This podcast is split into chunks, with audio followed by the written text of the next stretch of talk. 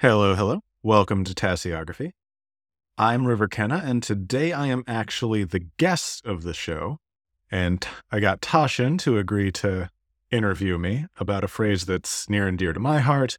We are here to renew the sacred. Today's episode is sponsored by the Norns. Turns out that Scandinavian folk tales are real, and their gods love me quite a bit. So that's good to know let's get started. Cool. So I guess we're here today to turn the microphone to you and hear about a phrase that you have brought into the world. We're here to renew the sacred, which I love and would love to hear more from you about. Yeah, can you just share like what this phrase is about for you and where it came from and what it means to you? Yeah. We are here to renew the sacred there's an enormous amount going on in there for me, but a big part of the whole idea is just that we have so many manifestations of the sacred that, you know, have stuck around all through history. They've cropped up, turned into one thing or another, this religion, that tradition, and they've stuck around for hundreds of years, thousands of years, and they're great. And I love them, and I am so happy that we have them. But yeah, getting stuck on them, getting stuck on particularly the very old ones that you know were the fruits of cultures that were incredibly different from us and from people who were incredibly different from us. It cuts off this ability to continuously touch back in, to continuously renew what's there, to find new ways of expressing it, and to find ways that you know, in every age, there's us, there's the sacred, and there's a lot of layers in between that come down from your family, your culture, your time in history. The way that we navigate what is between me, here, now, this experience, and the sacred, the thing beneath words, beneath existence, beneath history. The way that we navigate the layers between those has to change over time because the layers themselves change enormously. I am not a Tibetan peasant in, you know, 700 AD. You are not, I don't know, a Japanese monk living on a mountainside in the 1700s, right? The layers between our own lives and the depths of the sacred, they change, even when the sacred itself remains what it is. And it feels kind of tragic to me when there's these attempts to kind of pin down one particular expression and to pin down the whole world around that expression. I grew up in, you know, a fairly fairly extreme version of one of these, a pretty strong Christian fundamentalism where yeah, biblical literalism, this book is the actual literal history and for example, after Job, after his children all died and his house fell down and he lost everything. What did he do? He wandered out into the desert to speak in poetry for seven days. And that is just literal, actual historical truth. Right? And we see a lot of other versions similar to this around the world, where basically once there has been an expression of something sacred, once something has been brought back up through the layers of culture and history and personality and situation, once it has come up from that sacred place into this world where we are, it's unchangeable. You're not allowed to move forward from that, alter it, find new expressions. Almost every religion has kind of a locking point where this is the cap, right? Everything before this, it was fine to express the sacred. God could speak through you, the sacred could bring itself through you. But now we're pretty much done. All of it is back there. And yeah, it's this very particular pinning down move that takes away a lot from our experience of the world, from our experience of who we are and what reality is. It removes things from us that we are no longer able to touch back in with, right? But we get these attempts to pin things down, to constantly anchor back to something else that is not a part of our life world, that is not really, you know, that has a lot to show us and has built a lot of structure for us and has laid down a huge amount and been woven through our culture and changed and transformed and moved through everything. But there's these attempts to make sure that those are the end, that we can't renew the sacred in any meaningful way except by repeating and nodding and agreeing with what has already been said, right? What would Jesus say? What would Buddha say? What would Zarathustra say about this particular thing? And we're not really able to deviate significantly from that, even when we, you know, follow these teachings and move more deeply into the sacred, into the depths of reality. And we come back bringing something that is fresh and alive and holy and absolutely here for us. And for a lot of people, that is immediately heresy or it's some cheap trick or it's just shut up, listen to your betters, etc. That seems incredibly tragic to me, and there's an abdication involved in that. We're giving up our own ability to touch in with the sacred, for ourselves to touch in with it. We're giving up our ability to dive in and bring things back from this current that is always beneath words, that is always underneath day to day life. And we can just go there. like we have the capacity, and we have always had the capacity to just dip back into that, to find ways moving through that, and to allow it to express itself in our lives, to allow it to express ourselves to express itself in our world, in our words, in art or writing or just the relationships that we move through life with. We're always able to touch back in and allow that to express itself through us. And this is one of the main functions, really, of humans and of culture. You can't suppress the artistic or spiritual impulse there's not been a single culture as far back as we can find that I've ever heard of that did not create create art, that did not express themselves spiritually, that didn't come together in ritual and community to do these things, to look deep into reality and bring out what is there beneath what we can see and hear, right? And there's just no way to disown that. It's very unhelpful to deny our own ability and to deny our own urges to do that in favor of this pinning down move where we can just jump back in history and try to choose a save point where just we can pin the world down to nope this is where they knew the sacred this is the time when the sacred expressed itself in the world and when it was okay to move with the depths of reality, to allow the depths of reality to express themselves into a particular time, place, culture, person, etc. Back then was where it was. And we're just going to pin it down there and keep applying that to our own times, worlds, cultures, persons, all of this. That's a yeah, it's a pretty strong way of disowning this core human impulse and of funneling it off towards, you know, other side concerns, not using it to actually dive into the depths of what we're here for. Is there a metaphor or image that captures this and and maybe also like a metaphor image that captures what not renewing the sacred would look like?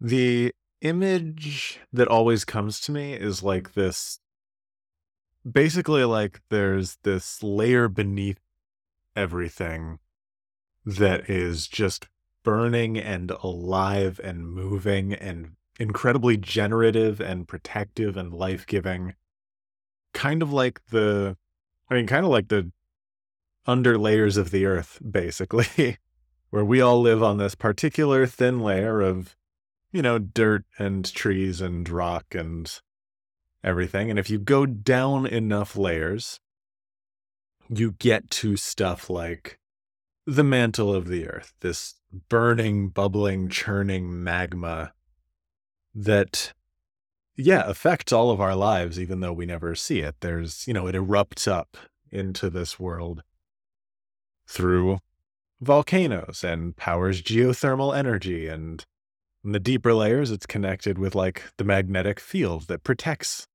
all the life on Earth, right? And even things like the rest of the, you know, the movements of tectonic plates on top of this, we get these mountain ranges that jut up and then crumble away. And this is part of the process, right? That it has to stay on the move. If that, you know, if those underlayers of the earth stop moving, stop having that heat, that fire, that generative pressure and tension that erupts up and affects us, if all of that stops, we are on a dead rock. There is nothing to protect us, nothing to generate life. It's over, right? Earth is done if all of that stops being on the move. And for as long as it is on the move, mountain ranges are going to crumble away and new ones will come up. Continents will crash into each other, drift across seas. Earthquakes will do what earthquakes do. But it will always be something renewing, something new happening, something new jutting up.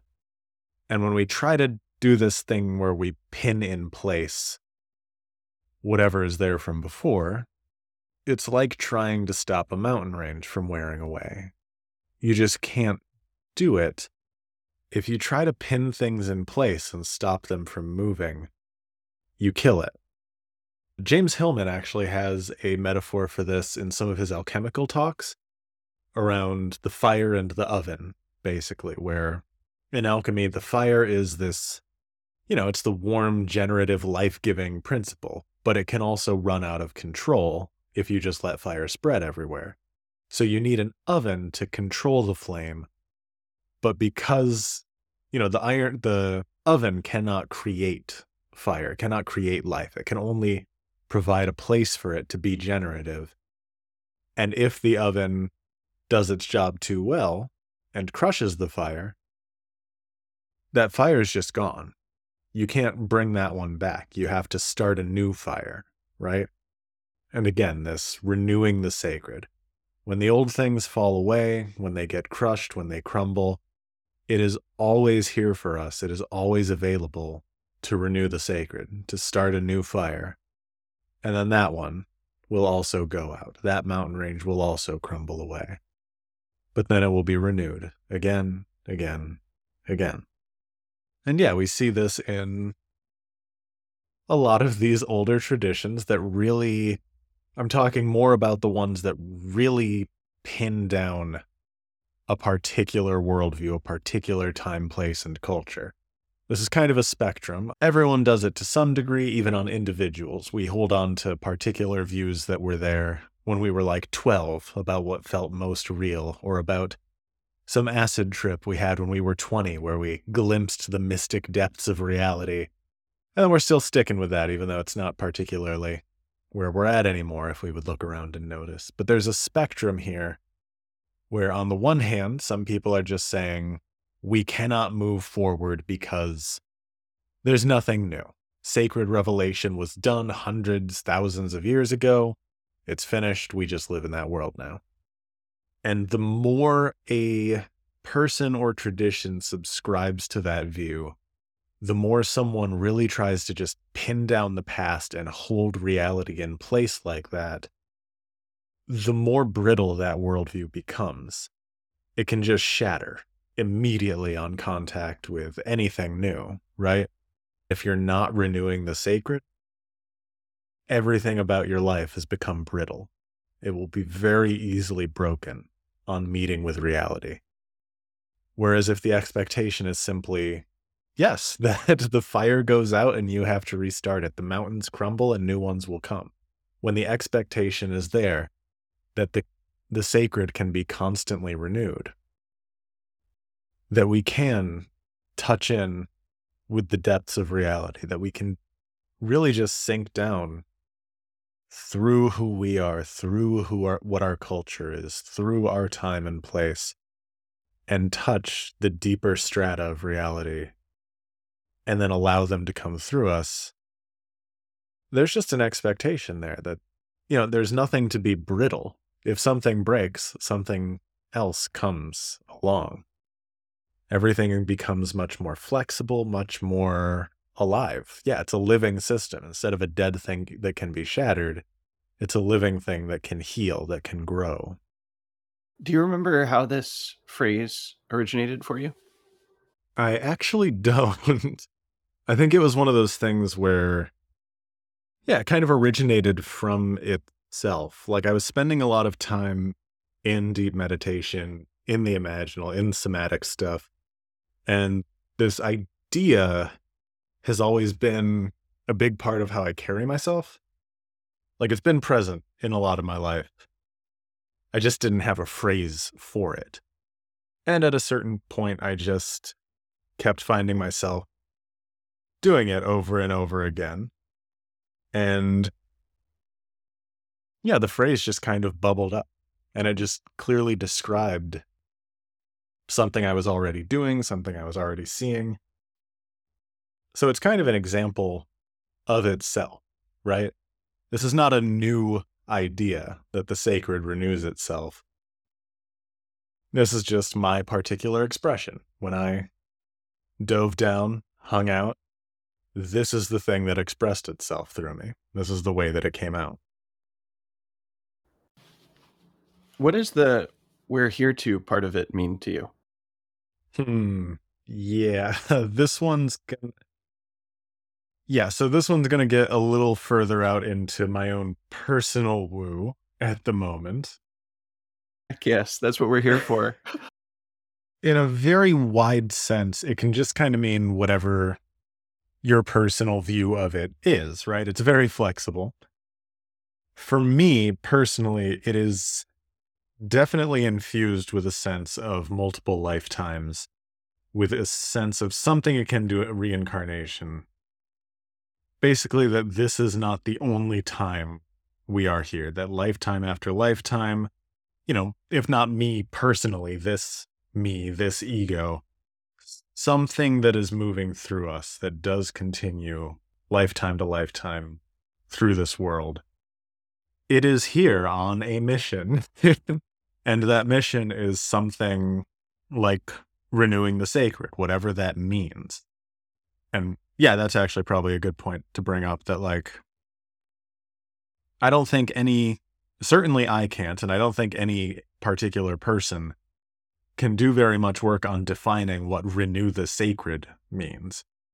It does seem like there is kind of a transpersonal aspect of us, something beyond this life and this ego that is doing that work through us. And we can attune ourselves to what wants to be done here, to what wants to move through us, to what is expressing itself through us, and really leaning into that. But this phrase, yeah, this is bringing up the ways in which this phrase is much more of an invitation than a specific, I don't know, not command or yeah, that it's very much just an invitation to open up to, okay, what wants to be coming through? What does an expression and renewal of the sacred look like right here, right now, where I am? And how can I deepen into that a little more? And yet, for me personally, that very much ties into a vision of myself as a being with a longer lifetime than just this one single human life, as something that is I can do my part of it while I'm here. But there's a lot of it that I'm never going to see, that I'm never going to understand, but I can still do my part of it, essentially. And it also connects a lot to, like, I talk a lot about imaginal work. And one of the few things that you find in common across different definitions of imaginal is that it is something in between. It is liminal, it is a space between things. And yeah, there's this kind of idea where when we go to the imaginal, one of the things that we are doing is visiting this in between space and finding stuff there that wants to be brought through, that wants to be given form, that wants to manifest itself in our world. Like literally find, I mean, manifest means obvious. It wants to be made obvious in our world whether that's through literally physically creating something or through expressing an idea or simply holding ourselves in relationship in particular ways. This is a lot of, this isn't everything. It's not even most of, but it, this is a large aspect of imaginal work that we're kind of visiting this in between space and finding things that want to be expressed, and that this is itself part of the renewal of the sacred. It is how the sacred renews itself through us. You'll find this idea sometimes, even in like the sciences and especially in the arts, that people don't have ideas, ideas have people. The ideas that find us, particularly in these in between states, and even saying ideas isn't quite right, but the stuff that comes to us that wants expression, that wants to move through us, it's important. It's part of what we're here for is to keep translating that into our reality, into our lives, into our relationships, into whatever it is that we are here to express. Mm. What are some near enemies of this idea and far enemies? Yeah, near enemy seems fairly obvious to me. I guess it would just be like making shit up, basically.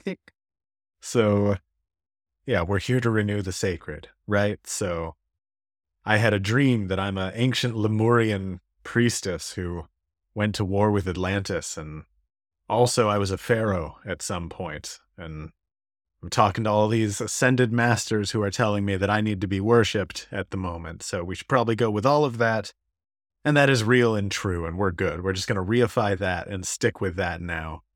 And pin down the world around that instead of one of these old ways of pinning it down. Here's my new, fresh way of pinning it down. but yeah, just like this making. Th- I don't even want to say making things up because that makes it sound very lying y, and it doesn't even necessarily need to be. There's just kind of this move of I guess related to what I've called visionary materialism before, where you just start dipping into these experiences. You have images and scenes and journeying material come up, and you just get so excited about it immediately that you start taking a lot of it at face value, not really going deeper, not really, you know, getting underneath the personal and cultural layers of these things. You don't continue exploring. You just find the first thing and go, "Yep, there we there we go. We're allowed to renew the sacred and thus I am a reincarnated pharaoh who needs to you know, whatever it is. Like so I guess certain types of cults would be the near enemy of this. We're allowed to renew the sacred, so I'm going to renew it however the hell I want, right? And then far enemy would just be what I've talked about earlier, this pinning down move where there's a quote from Always Sunny in Philadelphia, more about the government than religion.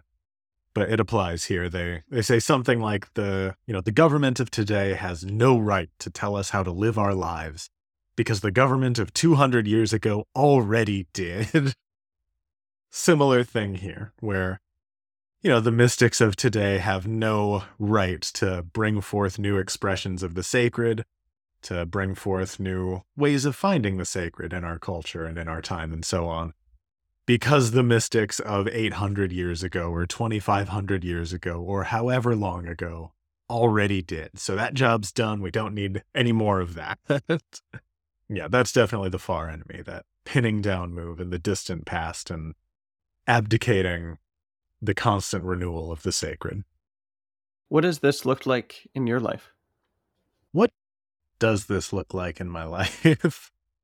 yeah, a lot of the time it just looks like what you see, essentially. A number of my, you know, my best tweets and articles and a lot of the best things that I've expressed have come from this, where I, you know, come out of a morning meditation and go, okay, there's something here that needs to be, like, there's an itch somewhere, and I need to turn towards the expression space and let whatever is scratching at the door through and let it come through and see how it wants to express itself. And then it comes out and I see it. I'm like, oh, yeah, excellent. excellent expression of the sacred. We're doing great. And then other times there's more disappointing results. And then other times I can like very much feel that I'm just saying words or that I'm just expressing a frustration with something or, you know. So it moves in and out. Like I'm not going to pretend that this is some constant living in flow in my life. But when it does happen, what it looks like is just my normal life, which a lot of it is this part is frustrating to me, actually. a lot of it in the moment and for the past year or two, although this has been going away, but for a year or two here, a big part of what has wanted to come through and what has wanted to be expressed is expressing to others that they can go down and find things needing expression for themselves, that they don't need to stay up in their heads all the time trying to think through what the perfect thing to say and the perfect thing to do are, that they can drop into their own being and that there's all these ways available to just drop into your own body, into your own soma, to visit these in between spaces of consciousness and find what wants to pour itself through you, right?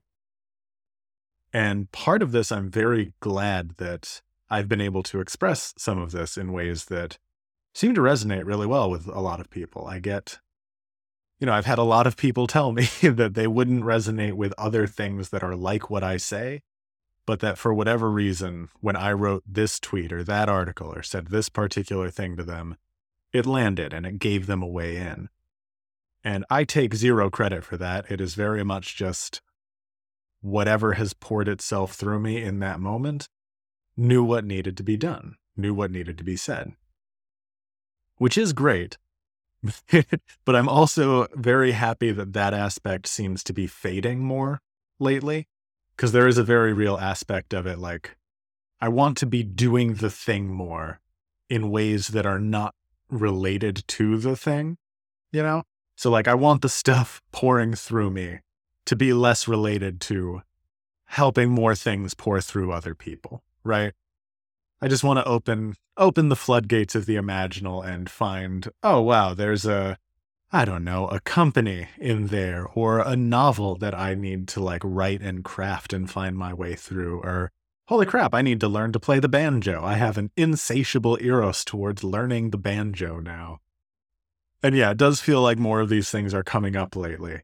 So I'm both very grateful that the way it has looked a lot in the past is expressing to other people how they can find these ways to renew the sacred. And also very happy that it seems like it's switching gears more towards I'm just going to be making art and doing stuff and being more present in my relationships and shaping my home environment in ways that feel more nurturing and alive for me. And I'm very happy to see things moving in that direction for me. Mm-hmm say someone hears this phrase and is inspired by it, what might they do practically to renew the sacred in their life? Yeah, the first thing would be I mean, yeah, the first thing for me always is get in touch with your body so that you have that discernment to notice what is coming through you and what is just conditioning or whatever else it's going to be. So finding that somatic resonance is really I mean, yeah, I got to stay on brand. It's always comes back to somatic resonance. That is a foundation that just gives you the navigation and discernment that you need to notice where are you renewing the sacred? Where are things flowing? What's happening? And where do things not feel right? And beyond that, it is really good to notice where renewal feels illegal to you. Either like personally to you or to your friend group, your subculture, culture, time, whatever, find the places where you and or the people around you are just defaulting to trusting what is already there and there's no real movement to add anything new to break it down and re-express no way of allowing yourself to feel into what is beneath the words, beneath the expression, beneath the form that it has taken. And instead, there's just these attempts to stay with the form it has already taken. Don't question it. Don't look at it. Don't change it, whatever. Right. And once you've noticed these areas that feel illegal around this, that feel just impossible, like there's no way to do it, try to find the pattern beneath them. See if you can dive into the truth beneath the truism, right? There's these things that we hold as true and that just can't really be tinkered with. And maybe, and you don't need to just like smash it from the top down. That's, you know, the thing that teenagers tend to do. We tend to look at all of these truths that have accrued and just start smashing them and running in the opposite direction. There's a, there are many more sensitive approaches to this. One of which is, yeah, trying to look at these truths that maybe don't resonate with you or that feel suspiciously stiff and solid to you and see if you can sense beneath them. Really drop into the body, drop into your heart, drop into yourself, and find the living, active truth that underlies the particular form it's taken. And this can be really helpful for just noticing that it is a much more flexible and vibrant truth than the thing, than the form that it has currently taken is willing to show or willing to countenance. And from there, a lot of next steps kind of just appear to you. So if you can drop into the body, drop into noticing where the renewal of the sacred is not happening, where this holding in place move is pretty active in your life and around you. From there, you'll start to just notice ways that things want to be renewed. They will come to you. If you invite them in, re expressions and renewals will just start showing up in your life. Hmm. Hmm. Yeah, while you're talking earlier, I had this sense of like, I feel like it could be a trap with this to like go and read a bunch of Jung or Hillman or like listen to Burbea and like or Midgley or whoever, and then like never make something yourself. Yeah, yeah. Which I don't. Th- I think you've you've avoided, and I know, but I I think it seems possible to just like nerd out about the imaginal or mythic stuff or you know the spiritual or very sacred traditions and like almost get interested in it on like a book level. It's like mm-hmm. or the idea of it and really bringing it without really bringing it into your own life in a certain way. Yeah, that's that's been on my mind a lot lately. For a few reasons, but particularly the AI stuff. The Yeah, basically I think a lot of the generative AI stuff is most comparable to a giant pile of books, right? And with ancient religions, new religions, whatever, there's always the danger that you're going to just dive into this giant pile of books and never resurface for air, right? There's the stereotype of the dude with 50 meditation manuals on his shelf who has meditated like three hours total, right? he just keeps reading and reading and reading about it and never actually doing it.